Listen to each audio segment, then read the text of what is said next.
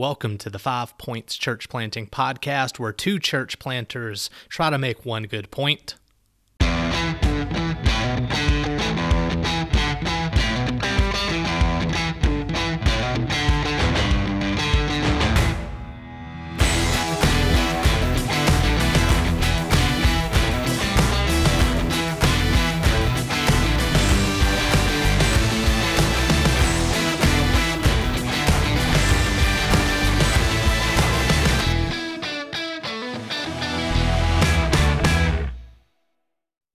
Welcome to the Five Points Church Planting Podcast. We're glad that you are listening. It's a new year. We have a new co host, Reverend Josh Kynes. He's planting Parish Church in Lafayette, Louisiana. If you don't know about Josh's ministry, I would encourage you to go back and listen to the podcast from 21, where we introduced him to all the listeners of the Five Points Church Planting Podcast. Before we jump into our topic today, I wanted to mention a conference that's coming up April 18th through the 20th. It's a renewal conference. The keynote speaker is Dr. Irwyn Ince, who is the new coordinator of Mission to North America. This conference is hosted not only by MNA, but the Mid-South PCA Church Planting Network. It's going to be at Independent Presbyterian Church. There will be workshops on preaching, evangelism, leadership pipelines, church planning, and much, much more. If you are interested in attending, if this is something that you would like to come to, if you need more information, you can email our podcast, reformedplanting at gmail.com. That's reformedplanting at gmail.com. We've got a quick bit of business to take care of before we begin today. First, this episode is sponsored by Auxilio Partners, building the legal, business, and technology infrastructure for church plants. Find out more at auxilio.partners slash five points. Also, we want to give a plug for Addison Hall website design and development. Addison is an elder in the Presbyterian Church and has done website development for churches and church plants as well as many other businesses, and we know firsthand that he does great work. Check him out at addisonhalldesign.com and tell him Five Points sent you. Now back to the show. Our topic today is perhaps a little bit unusual. It involves what church planters can offer to established church pastors, meaning, what advice do we have that might be helpful and encouraging for those who pastor churches that have been established for many, many years? Josh, this is born out of my own experience. It seemed like when I went to plant my first church, all my time had been spent with pastors that had led established churches. Uh, in seminary, I was taught by you know scholars that most of their experience was being in established churches um, for those who had been pastors, and and so I'm going to start a church and all the wisdom and most of the information I have and the mentoring and it is all coming from guys who have really never planted churches. Um, what was what was it like for you? Yeah, I mean, I think it was probably a very similar experience. Um, you know, of course, we were uh, younger when we first started, you know, planning churches, and so in some ways, we're you know, in a lot of ways, we really are pretty young in ministry. And so you receive their counsel, you know, graciously. You appreciate the insight, but there's also a sense in which I felt like it, it felt sometimes a little bit uh, dual purposed. Uh, one, it was uh, a certain amount of suspicion. Uh, they wanted to make sure you understood the, defi- the biblical definition of the church as you were going to do it. Um, and uh, which I was always like, I'm, I'm I don't I don't know if that's you're you're trying to guard something there or you're just giving advice. And so sometimes I found myself struggling with that. And then two, um, I, I did. Sometimes it felt like a good, you know, cute pat on the head uh, as we were kind of working through things. And and there really is uh, so much different about church planting that I, I found myself trying to kind of weed through and understand those things a little bit and to communicate hey there's things that we bring to the table as well just about the the kind of missional nature of, of launching out and doing these things from from scratch is it's really a fundamental fundamentally different set of, of gifts and uh, a level of, of of stepping out in faith as we might say sometimes that uh, that could also be a, a, voice in the conversation as well that would be helpful. But it, it took some years before you know uh, as you as you do that and walk through that before you really realize that. Josh that's a good word. It's i think with age and maturity hopefully a lot of maturity um, I've come to the realization that I've received so much advice and so much help over the years from established church pastors who people that I've known along the way, people that have been friends, people that have been mentors. And it's been so helpful and so encouraging and really instrumental in terms of how you pastor and lead a church. But one of the things that I've come to the realization is that there are things that you can learn in church planning that might be helpful to established church pastors. And last night I did a Google search to see if there was a book, you know, advice from church planners to those who lead established churches. And I, now again, this was a quick search, search, excuse me, I couldn't find one. And so as we come to this episode today, I thought it might be helpful for us to discuss what are some things from the church planning side of the aisle that might be helpful for established church pastors to know? So, Josh, in your journey in church planting, what is something that jumped off the page for you that you wish that you know you could help those who are in churches who've pastored churches who have never done church planning some things that you think would be helpful for them to see to understand? Yeah, thanks, Hunter. I, you know, one of the things I think that jumps out most is, you know, I'm seven years into the current church plant uh, uh, here in Lafayette, and we're in many ways we're transitioning from some of those kind of early, desperate years of church planting where you're just trying to get to that critical mass um, to a more established kind of place. And and what I find myself kind of intention over is the focus that's often taking place in ministry now where you're trying to figure out how to really grow and nurture disciples that are among you um, how easy it is to lose focus on that kind of initial kind of um, church multiplication uh, church growth kind of focus that is so much that kind of feels more feels more desperate in the early days as you're trying to to establish a church from the ground up. And you know one of the things that i think i, I realize is that i have to remind myself uh, in the you know in the ongoing kind of church growth process, um, and I think would be helpful for established church leaders is that you've got to you know church multiplication it, is still the primary vision. That's still the primary New Testament vision. We're working walking through the Book of Acts right now in our uh, sermon Sunday morning sermon series, and it's it's re- being reminded of the fact that multiplication of churches uh, is that means by which God is expanding His kingdom, and so this is not us building our own kingdoms right it's uh, it's about church multiplication for the advancement of his kingdom uh, it's not so much trying to protect that that we have now or, or trying to just make sure we hold on to what we have constantly getting lost in the ebb and flow of the daily kind of grind of of nurturing people within the church which is vital and necessary but we need to continue to understand what it means to raise disciples and release them uh, into um, you know kingdom ministry and how to maintain that focus that that primary kind of goal of ministry that we're after and i, I think it, it to get really easily to settle into an established church and be more focused on sanctification of those who are there rather than pursuing the justification that um, that we still want to see take shape in people's hearts and lives through salvation. Yeah i agree. Uh, josh one of the things that I've seen is the significance and the importance of having a very clear mission and vision and set of core values that this is where we're going, this is where we're headed, this is what uh, we're about as a church. Um, this is our plan for the next three years, the next five years, the next 10 years. You know, most of the church planners I talk to, these are instrumental things this is very significant and important in terms of leading your church plant.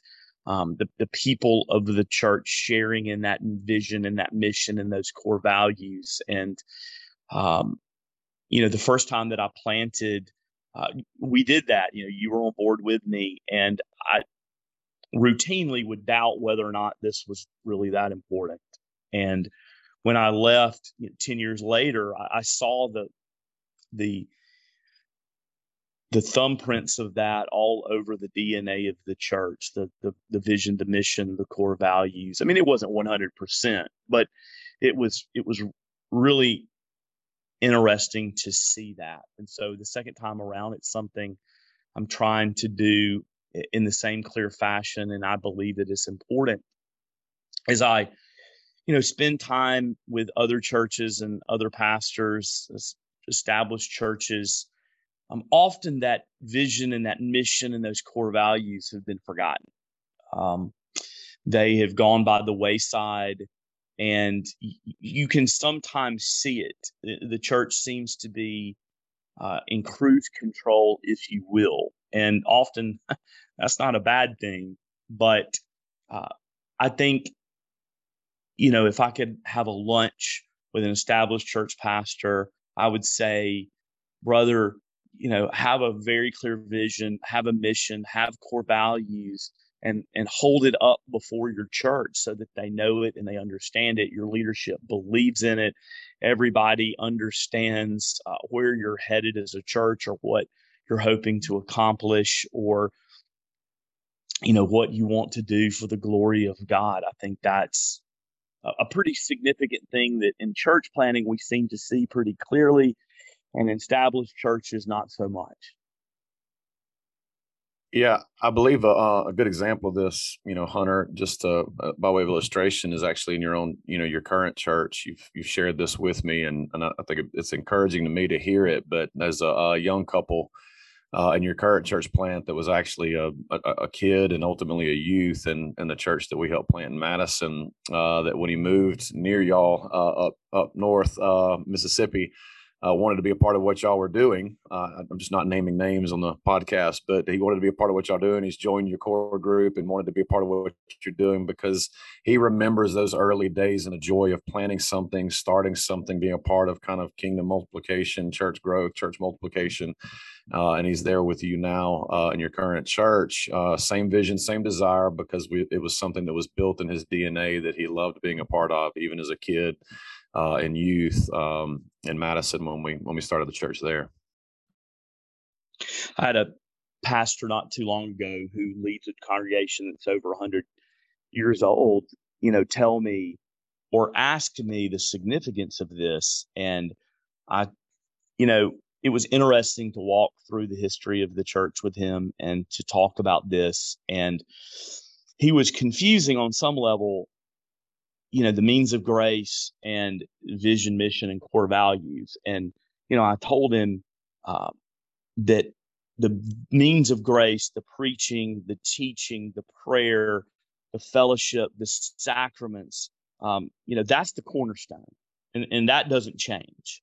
And that's what is most important to the church. But you also have to think through the dynamics of where are we going to be three years from now and where are we going to be 10 years from now and what do we hope to accomplish in our children's ministry? Where what do we hope to accomplish in discipleship and what are we doing in terms of outreach and are new people coming in to our church and if not why not? And that's what i'm trying to get at in terms of the significance of this and helping um, this is this is key for church plants. I I don't really know how you do it if you haven't thought through this carefully as a church planter, and I think it's something that we can bring to the table with pastors of churches that are not church plants to say, hey, revisit this, think about this, uh, strategize with your leadership,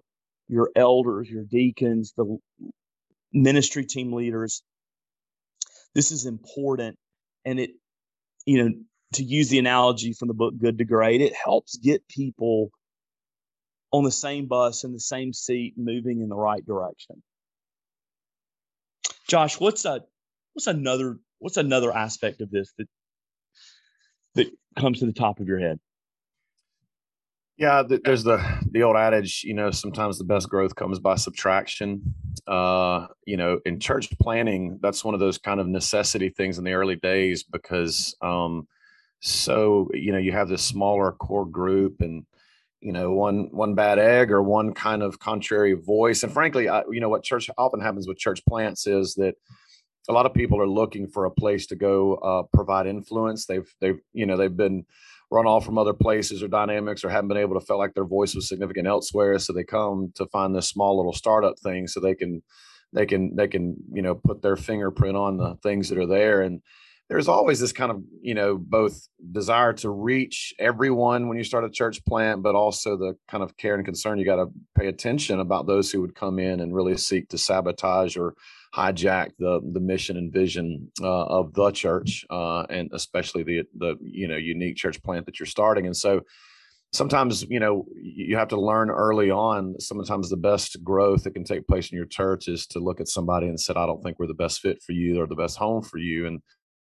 those are always hard conversations to have. And if you you, you tend to shy away from conflict, there's it's some of the most difficult things you'll do in ministry, but uh, I think that some of the most necessary. I think with established churches, you get to a place where people are more they're more established relationally and historically and financially or whatever kind of reason or variation it may be and you find yourselves not wanting to to stir the hornet's nest or or disturb the peace or what what what the case may be you find yourself placating and and oftentimes i think it'd be very easy to find yourself in a position where you're constantly just managing conflicts problems and squeaky wheels um, uh, in the church and, and sometimes the best thing that can that can be done is to you know take the make the hard stands have the hard conversations uh, and encourage people to understand where the church is going and what does it mean to kind of stay on or get off uh, uh, that dynamic. That's those are hard in established churches, um, but sometimes the best way forward is to take that step back, and uh, I think that's can be uh, sometimes feel a lot more difficult in established churches than church plants. Yeah, Josh, another one uh, actually happened not too long ago for me. Was a pastor of a church came to me and said, "Help me see what I'm not seeing."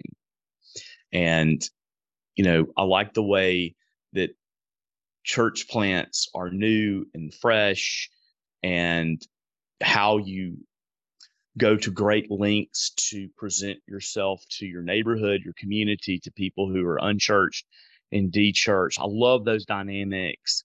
Um, how can we do that? So, help, you know, walk with me through the church, uh, physically, actually, and theoretically, and helped me think like a church planner. And one of the things that I noticed right off the bat was just appearance. You know, as church planners, appearance is unbelievably important because often we meet in the world's ugliest gym, or we meet in an elementary school cafeteria, or we meet in a community center. And so we're working very hard to make the uh, location where we're gathering as a church plant to uh, to appear on some level like a church. We're very concerned about those that are unchurched. We're very concerned about those that are dechurched. Um, we're thinking through the dynamics of visitors walking in the door. That's that's the air you breathe as a church planter, and, and with established church pastors, that's often not the case. And so I remember, you know, walking the exterior of the church and walking the interior of the church, and just pointing out things that could be done to to make the church uh, i'm not sure what the right word is but to uh, to be more updated. Um, you know some of the language within the church from the bulletins to the signage sometimes didn't make sense and it was good for a you know a visitor to walk through my the visitor being myself and seeing those things and communicating that um, to the pastor. It's, it's like when you go to sell your house and the realtor comes in. I mean, this happened to us not too long ago and pointed out about 20 things that I had not noticed. I mean, it just, jumped off the page once the realtor pointed it out. Goodness, we've got to get those things done. We've got to get those things taken care of. Otherwise, we're just we're just never going to be able to sell this house. And as I, you know, walked the exterior of the church and looked at the interior of the church, um, things began to just just things were just readily apparent that needed to be changed that I thought would be helpful. Um, you know, for example, the sign that was on the outside of the church, it's on a main road in a main part of town, you know, put the web address on that sign so that people don't have to search on Google to find to find you. Um, and that's just a small example. Uh, looking through the bulletin, and does this make sense to someone who's never been to church? Does this make sense to someone who did not grow up Presbyterian? You know, I remember the first time my wife ever visited the church that I grew up in, she was grew up Baptist, grew up in the church, had never been to a Presbyterian or Reformed worship service. We got in the car afterwards, and again, we were just college students. This was not something that we were, um, you know, thinking about and talking about like we like we do in the present. And I remember her asking her asking about ten to fifteen questions of these are things I just didn't understand.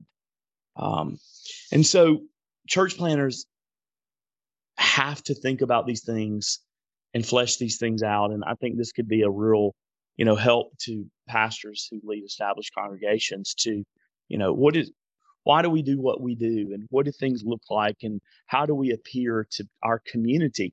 How what do we look like to unchurched and dechurched people and how can we present ourselves in a welcoming and winsome and gracious and understandable light.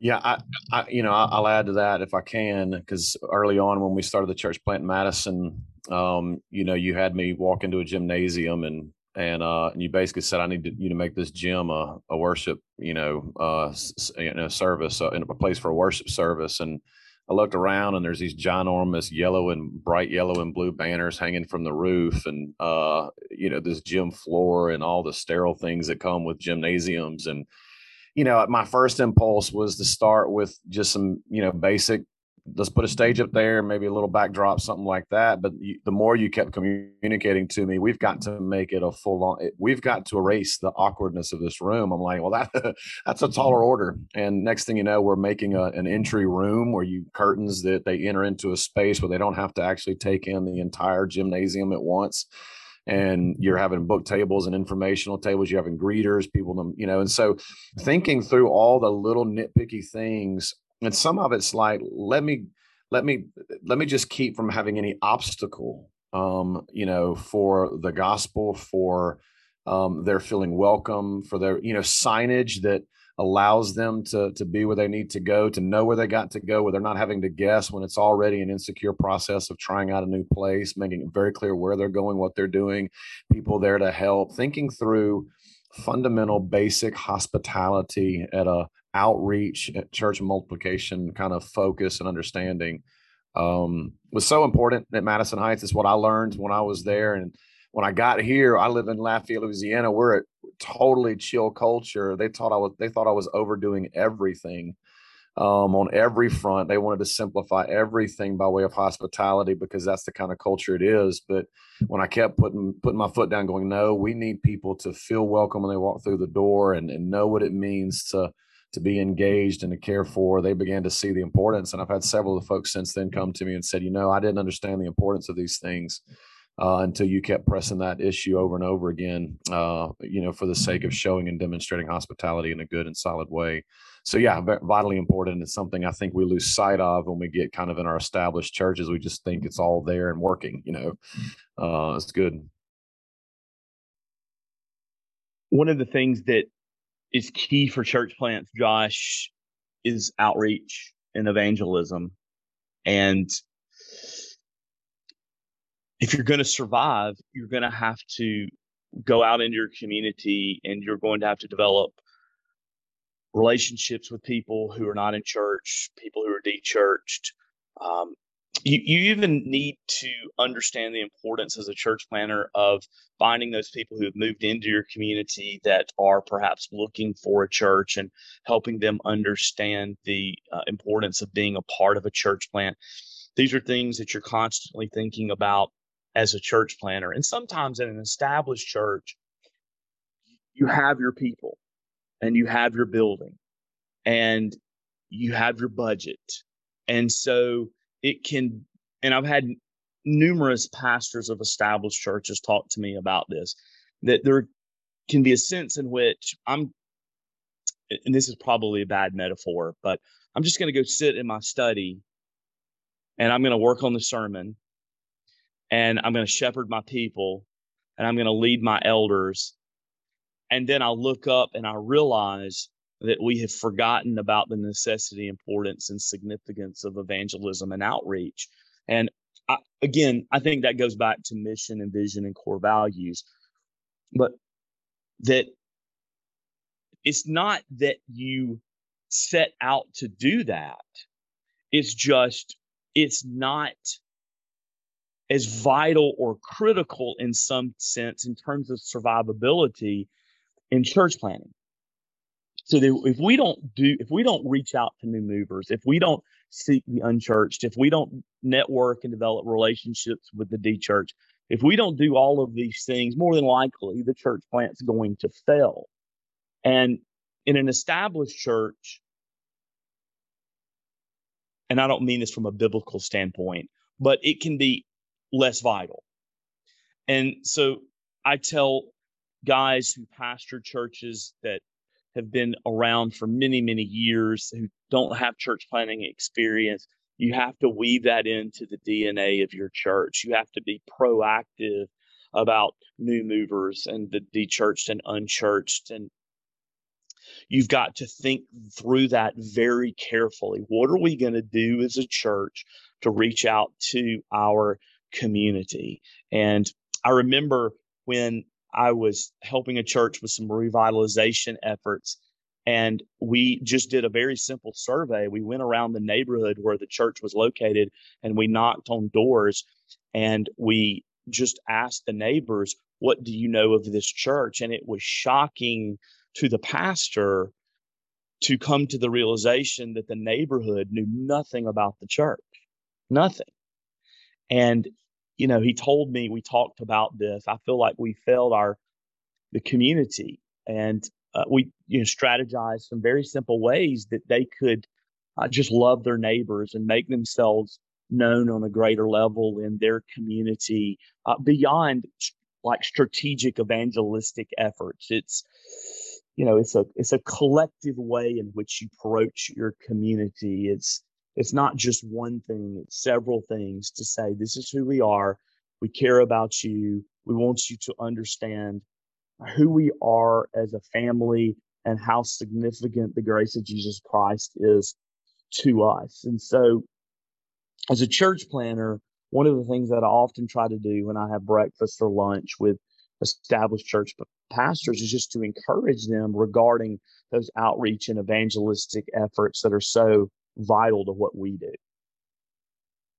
Hey Hunter, tell me, tell me maybe, and and, and I can we, we maybe both could do this a little bit, just some basic ideas. What what what are some tangible ways that you think, you know, that pushing out of just getting out of your study and out of your church and and finding ways to connect into the community, maybe some tangible ways as church planners that we've learned to do that, or we've by necessity we've done it because we're trying to start something, and that might be encouraging thoughts for established church pastors to to begin doing something like that? You've talked about new movers and you've used some language that I understand. I wonder if folks really understand what that means or how you'd go about doing some of those, pursuing some of those things. Sure. Uh, you know, again, it's definitely multifaceted. Um, I'm always looking for like individually as a church planning pastor, I'm always looking for opportunities to meet people. I'm always looking for ways that I can enter into new groups, new networks. Um, uh, you know, f- one of those uh, funny uh, is fantasy football in my neighborhood. Uh, that's one thing that I did, a very small measure, but it's actually proved somewhat fruitful. Coaching in the community, flag football, youth basketball, getting to know the parents. Um, I'm always looking for ways that I can meet other people in my community to introduce myself, to get to know them, to build a relationship, and that's that's one way. Uh, you know, another way is new movers. Um, there are people moving into the community that don't have a church, and so um, some people may seem think this is old fashioned, but like a new movers program that you can utilize as a church to say, hey, hello, this is who we are. Um, this is what we're about.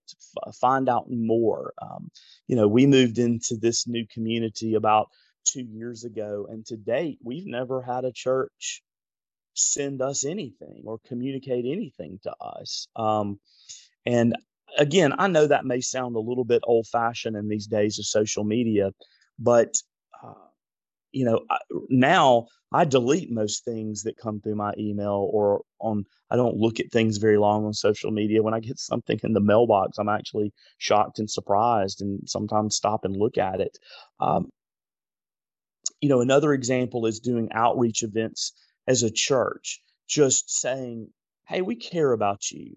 Um, one of the things that we did, and, and we're just beginning this as a church plant, but you know, you, you go to a local school and you say, Hey, we want to provide breakfast for you. We appreciate how you serve the children of our community. Now, some public school systems will allow you to do that, some won't. If you can't do the public school, try to do a private school. We've done an outreach at the place where we meet as a church plant.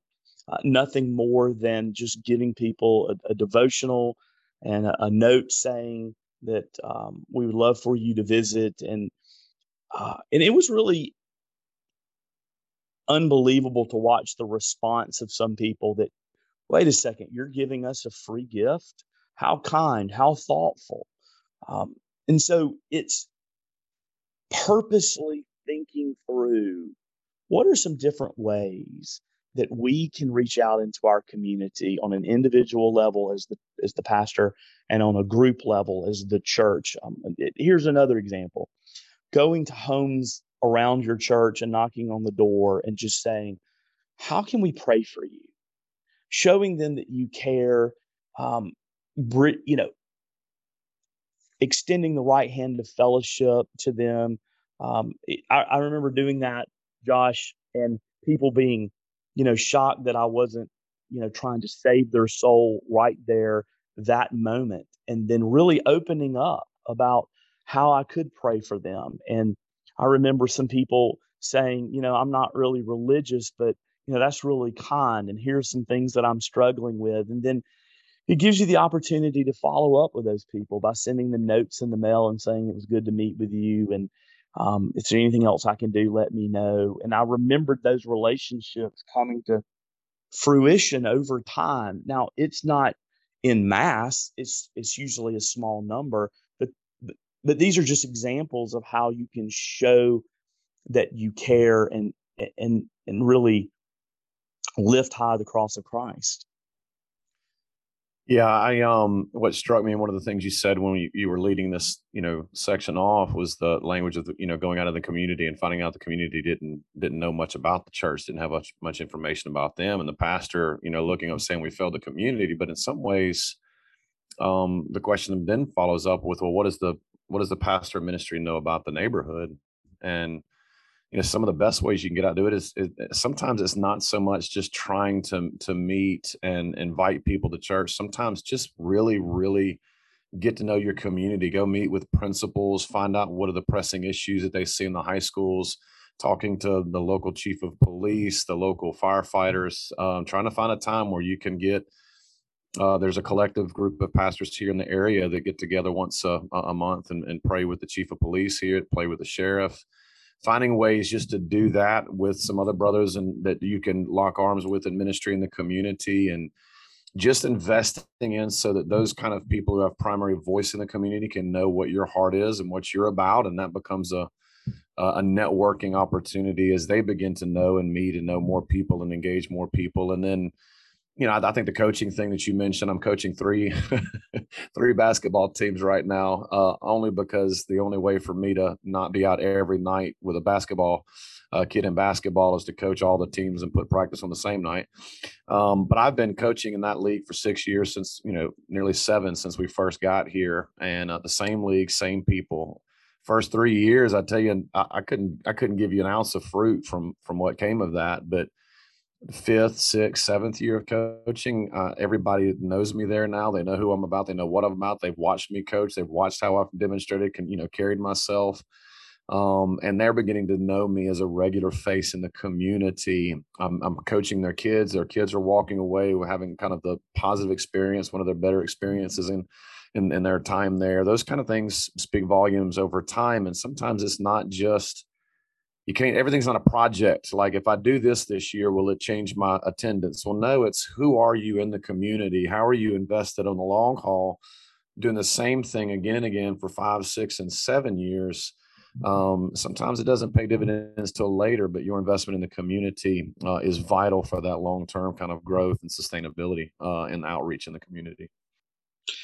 Yeah josh and you know there's guys pastors who are listening to this and their immediate feedback is probably, you know, I'm in a medium sized church, I'm in a large church, I have elders meetings, I have deacons meetings, I have to preach, I have to teach, I have communicants classes, I have new members classes. You know, I don't have the freedom and I don't have the availability in terms of outreach and evangelism that church planters have. And that's why I'm a big proponent of church planting and church multiplication. I think we both hear hear that and we understand that, and um, I don't disagree. And I don't mean this to be a, a wag the finger type of thing. I mean, they are different roles. It is very different being an established church pastor and being a church planter. I think we both would agree that from our experience in planting, we would say, yes, you are very busy um, with church and with family. And you can't do it to the level that a church planter can. But you should, even if you look at the Gospels and Acts and the rest of the New Testament, um, it should be a part of your ministry, um, even at a, a micro level.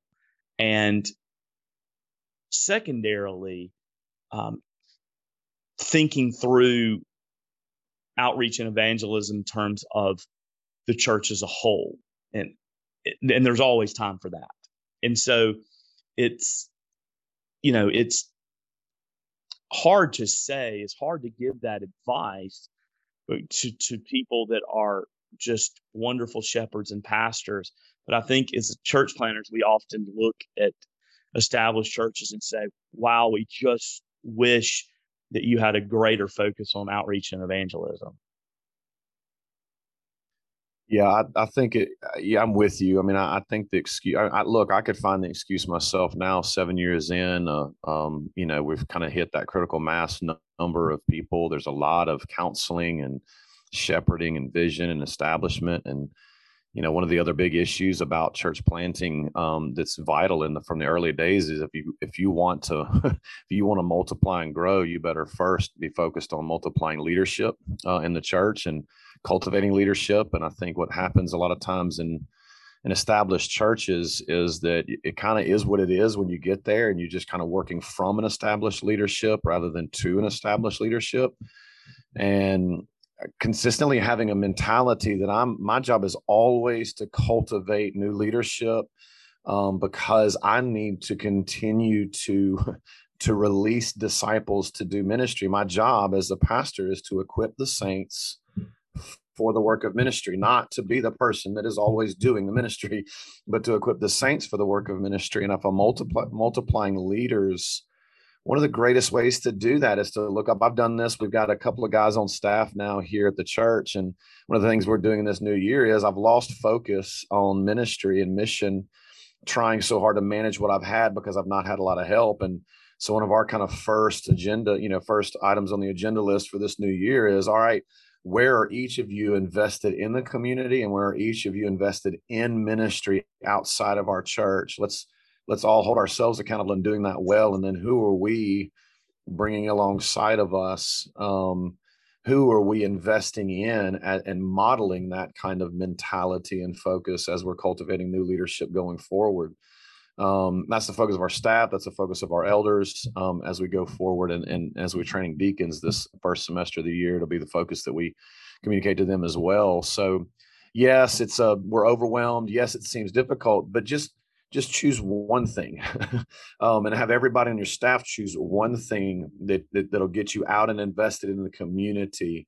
And if there's four or five of you there in your middle-sized church or your larger church you know seven or eight or ten staff you know people then if all of you are doing that then then you've kind of you've done a good job already of blanketing the, the kind of immediate community in very productive ways so um, thinking through that well is is important even as even as we're all busy in the task of ministry Josh, another thing that I think about, um, and this conversation comes up a good bit when I'm talking to pastors of established churches. Again, let me say, you know, there's probably 50 things that pastors of of those type of churches, non-church planting churches, there's probably 50 to 100 things that they could tell us, um, that they could remind us, uh, ways in which they could encourage us. Um, it, I do think there are a few ways that church plants could and church planting pastors could encourage established church pastors. One of them is fellowship. I mean, fellowship is, I mean, if you don't have fellowship in a church plant, I think you're thunk because you're bringing together people from different walks of life. You're hopefully bringing together a core group of people that have been in the church. You're bringing together some folks that maybe have not been in church some folks that maybe have never been in church and different ages, different backgrounds, and they're all new to this. And if you don't master the art of fellowship, if you will, I think your church plant is in trouble. And as you look at the Gospels and you look at Acts, you, you realize how significantly important fellowship is to the lifeblood of the church. And so it's one of the things that in both church plants and, in speaking and talking with other church planters that I always emphasize is the necessity and significance of fellowship. Learn each other, get to know each other, spend time with each other, love each other. Um, it's okay if the church is enjoyable. It's okay if the church is fun. And I think in reform circles, it's okay to say, you don't have to have a Bible study every time you get together. Fellowship builds and strengthens that family. Uh, fellowship is um, is critical, and I, you know that's something that I've just stressed over and over again in church planting. But often in established churches, that can be easily forgotten. We have a building, we have a budget, we have pews, we have people. They're here. They're coming for Sunday school. They're coming for worship. They're coming for Sunday night. Um, to build in times of fellowship into the life of the church so that you can strengthen the core of your family, that they can, um, and I think about the prudential commercial, you know, don't be like your parents, but so that they can, you know, spend time living together and laughing together and loving together. Now, throw the sign out like the commercial says, but this is all so important for church plants, and it should be for established churches as well. It was a yeah, I remember that being a major focus at Madison Heights, and it was um, uh, you know when we first got started. And honestly, it was vital to our growth. Uh, my kids still remember uh, Kinky the Kinkajou uh, that walked around on my shoulder uh, when we had an exotic petting zoo for one of our church picnics. it was uh, we went a little overboard on that one, and it but it was such a such a memorable event. The people enjoyed getting together. They invited friends. It was a outreach to the community. It was an establishing a fellowship within the community. It was a little over the top and different, just so that it provided a little extra something to the uh, to the dynamic. And we've done a lot of that here. You know, having a you know, making a gumbo is what you do in, in uh, South Louisiana. So we'll, make a gumbo. We'll, we'll uh, you know, some jambalaya, something. We'll put together some food, invite friends from the neighborhood. We've done a cinema, what we call cinematic Christmas around Christmas. We you know, we have a big screen behind the pulpit and a projector. And so we come in and play classic Christmas movies, you know, Charlie Brown's Christmas and stuff like that. And we invite kids from the neighborhood and feed them and have little fun crafts and games and things for them to do. And it's an outreach event and a, and a, a, a fellowship time for our families and kids. And just trying to find creative ways to invite people in to have a good time and to fellowship and to enjoy one another has been uh, an enormously easy um, kind of entry point into the church that's not quite as intimidating as showing up on a Sunday morning and having to greet a bunch of people and and and and find your way in and not really know what to expect. But if you walk into a church having already met somebody at a previous event, you familiar face when you walk through the door, man, what an easy what an easy entry point. Churches that are so big that you just can't do that, or you get to a place where that seems like a, a pretty big um, thing to orchestrate. You know, you know, one of two things needs to happen. One, you put the energy in and create those spaces and do that, find a way to make it work, or it's time to multiply, create, you know, plant churches that plant churches that plant churches so that these become realistic um, ventures and opportunities for you to continue to engage in that way. So it's it's challenging as a church planter, at least it is for me, um, you know, to to talk with established church pastors. I feel like I feel like sometimes they're in the major leagues and I'm in AAA. Um, you know, you pastor, you pastor a church with a steeple. Uh, you know, and and so over the years, it's been I've been asked to give advice, and it's hard. And and I hope this episode doesn't come across as we have it all figured out or we're experts. That's definitely not the case. I just think there's some things that both you and I have learned along the way that might be helpful for people who've never planted a church. I think that's the gist of what we're trying to communicate in this episode. Well, guys, thank y'all for listening today. Just to reiterate what Hunter said, uh, you know, these things are, are done just as a desire to, to love and serve as we have been loved and served by established church pastors, even as we got started. And uh, I think collectively, as we love and serve one another, we can we, we can continue to grow as a church. Good to be with you today, and I look forward to our next time. That's the last word for now. As always, you can reach us with comments or questions on Twitter or Facebook at Five Point Planting or by email at reformedplanting at gmail.com. See y'all next time.